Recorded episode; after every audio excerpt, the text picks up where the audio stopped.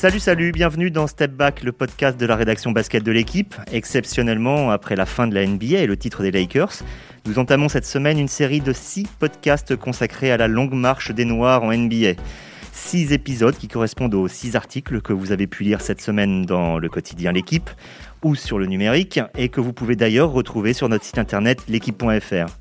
Six épisodes qui reviennent sur la façon dont les joueurs afro-américains ont fait leur place et quelle place dans une ligue qui a débuté avec uniquement des joueurs blancs.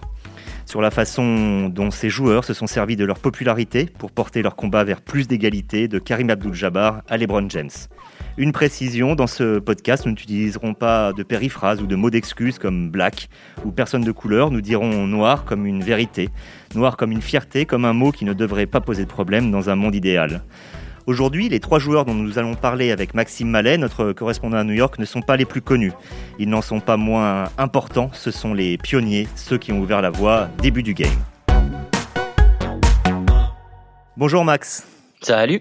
Ils s'appellent euh, donc Chuck Cooper, Nathaniel euh, Clifton et Earl Lloyd. Ils ont été euh, respectivement le premier noir drafté par la NBA, le premier noir à signer un contrat en NBA et le premier noir à y jouer. Déjà, est-ce que tu peux nous resituer le contexte? Quand est-ce que ça se passe Et que sont alors les États-Unis?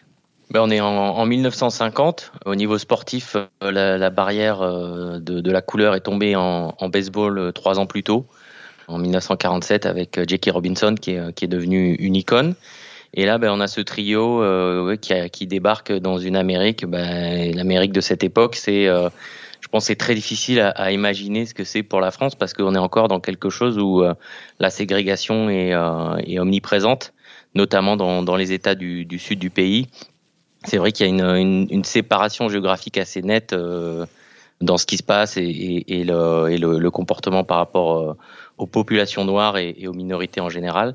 Donc euh, voilà, c'est euh, c'est un contexte euh, social qui est pas euh, qui, qui, est extrêmement difficile encore pour eux. On est encore à la veille de d'énormément de, de, mouvements euh, autour de la, la justice des, et, sociale et des droits civiques. Donc voilà, c'est ce contexte-là qui, qui voit l'émergence de sportifs noirs dans dans les ligues professionnelles américaines. Sauf que dans l'immédiate après-guerre, quand est euh, créée la NBA et même euh, la BAA avant, euh, qui, qui, était la première ligue, il n'y a que des joueurs blancs. Donc là, on arrive à la fin des années 40, au début des années 50. Quand on est, quand on est noir à l'époque, qu'on veut jouer au basket et gagner sa vie avec, il y a quoi? Uniquement les Harlem Globetrotters?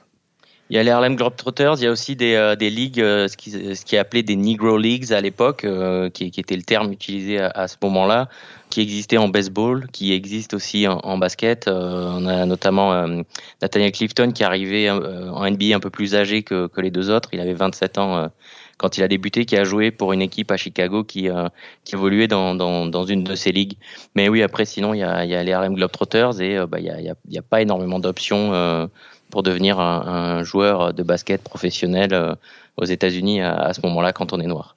Tu, tu parles de Clifton. Clifton est le, le troisième joueur noir à, à, évoluer en NBA. Pour autant, il a été le, le premier à, à, signer un contrat. Alors, pourquoi on a trois pionniers et, et pas un seul? Est-ce que tu peux nous, nous resituer comment ça s'est passé? Ben, je, je, parlais de Jackie Robinson. Donc lui, par exemple, en, en, baseball, il, est, il a été le seul joueur noir de la ligue pendant trois mois. Donc euh, voilà, il, il, était vraiment euh, le seul, l'unique. Du coup, il était, euh, il a été identifié comme vraiment le pionnier et euh, il a aussi, il avait aussi un niveau de jeu qui était tel que voilà, il a marqué l'histoire euh, plus que ces trois-là.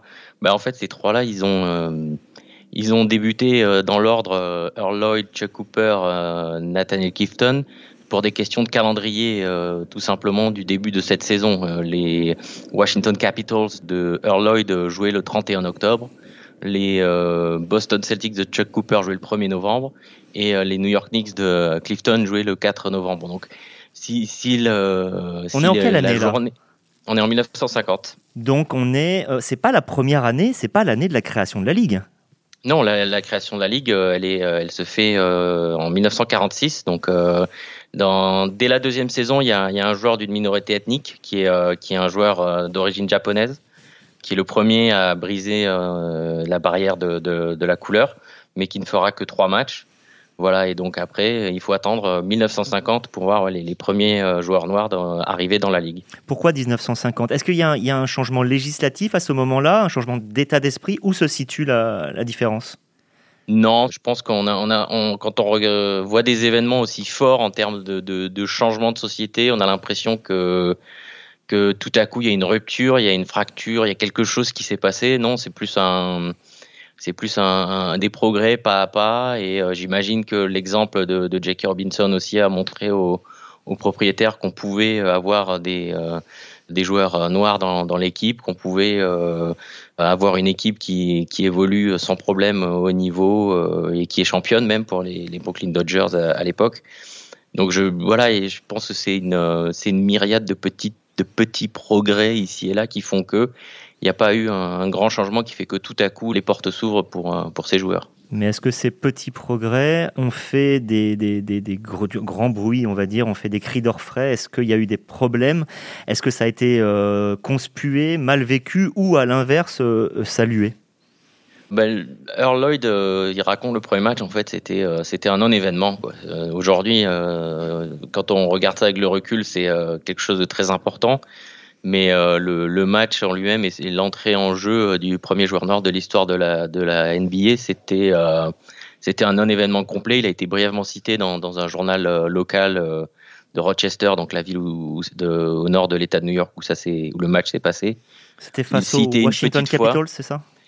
Ouais, c'est lui, lui jouait au Washington Capitals et ils affrontaient les Rochester Nationals, qui sont, euh, Royals, pardon, qui sont devenus les Sacramento Kings des années après. Non, c'était un, c'était un non-événement complet. Après, euh, il y avait, euh, Earl Lloyd dit qu'il n'y avait pas trop de problèmes, euh, quasiment aucun même avec les, les, joueurs, les entraîneurs, etc. Chuck Cooper lui s'est battu une fois face à un adversaire des Milwaukee Hawks en 1952 à cause d'une insulte raciale. Après, là où là où il y a des problèmes, c'est euh, avec les fans qui là, oui, étaient, pouvaient être extrêmement agressifs et, et racistes dans dans les insultes et, les commentaires. Et puis euh, dans dans la vie quotidienne, tout simplement. Euh, voilà, il y a, y a une anecdote racontée par Bob Cousy, notre notre meneur d'origine française qui a évolué au, Boston Celtics au début des années 50, qui a beaucoup fraternisé avec avec Chuck Cooper et qui raconte qu'un jour ils sont à à Raleigh, en, Caroline du Nord. Et bah, l'hôtel refuse euh, les personnes noires. Donc, euh, Chuck Cooper ne peut pas rester à l'hôtel comme tous ses coéquipiers. Donc, euh, Red Auerbach, le coach, a envie de, péter un gros scandale. Cooper et, et, le, le, comment dire, le désamorce et lui disent écoute, t'inquiète pas, dès, la fin du match, on va aller prendre. Il y a un train de nuit qui, nous ramène à Boston via New York. On, va aller prendre ce train et puis voilà, on va éviter les problèmes. Et puis euh, ils sont allés à la gare, ils ont bu quelques bières en attendant le train de nuit, mais ils ont très envie d'aller aux toilettes. Et là, ils vont aux toilettes, euh, et Cooper, et ils tombent devant des panneaux où il y a euh, euh white et colored, donc euh, blanc et personne de couleur pour euh, des, des, toilettes séparées. Et donc voilà, c'est ce genre de discrimination qui, qui, auquel ils doivent faire face tous les jours. Et pour terminer cette anecdote, euh, raconte que pour, pour ne pas aller chacun dans les, les les toilettes euh, de ségrégationnistes, ils sont allés au bout de la plateforme où ils ont euh, ils ont pissé un coup ensemble dans dans le noir, euh, un peu dans la nature. Ce qu'ils ont caché parce qu'ils avaient peur de se faire arrêter s'ils revenaient à Raleigh. Mais voilà, Earl Lloyd lui avait avait un magazine de jazz pour savoir tous les clubs de jazz qu'il y avait dans les villes où il se déplaçait parce qu'il savait que c'était un endroit où il n'aurait pas de problème, où il serait bien accueilli. Donc voilà, c'est c'est c'est ce genre de problème là auquel ils ont dû ils ont dû faire face comme comme tous les comme tous les Noirs euh, à cette époque, comme euh, je me souviens, euh, c'est un, athlète, hein, mais même des champions olympiques de, de, de, 100 mètres ou des gens qui ont fait la deuxième guerre mondiale parce qu'ils étaient noirs, ben, ils étaient discriminés, ils étaient considérés comme des, des, citoyens de seconde zone malgré tout ce qu'ils avaient accompli sur des théâtres de guerre ou sur des terrains ou, ou des pistes d'athlétisme. Est-ce que euh, des Cooper, des Clifton, des Lloyd, on en trouve euh, par dizaines assez rapidement au NBA ou ça va être plus lent?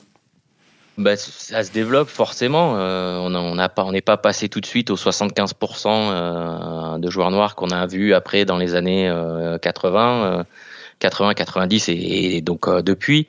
Donc c'est non, c'est voilà, c'est encore, c'est toujours du, du, pas à pas, mais il y a l'avènement d'un joueur comme Bill Russell qui arrive directement après eux, puisqu'il est drafté en 1956, qui, qui a forcément un impact. voilà, parce que là, on a, on a un joueur noir qui est en plus engagé en termes de, justice sociale, qui l'ouvre, qui est très bon, qui est un gagneur, qui va même être entraîneur, joueur et champion, qui voilà.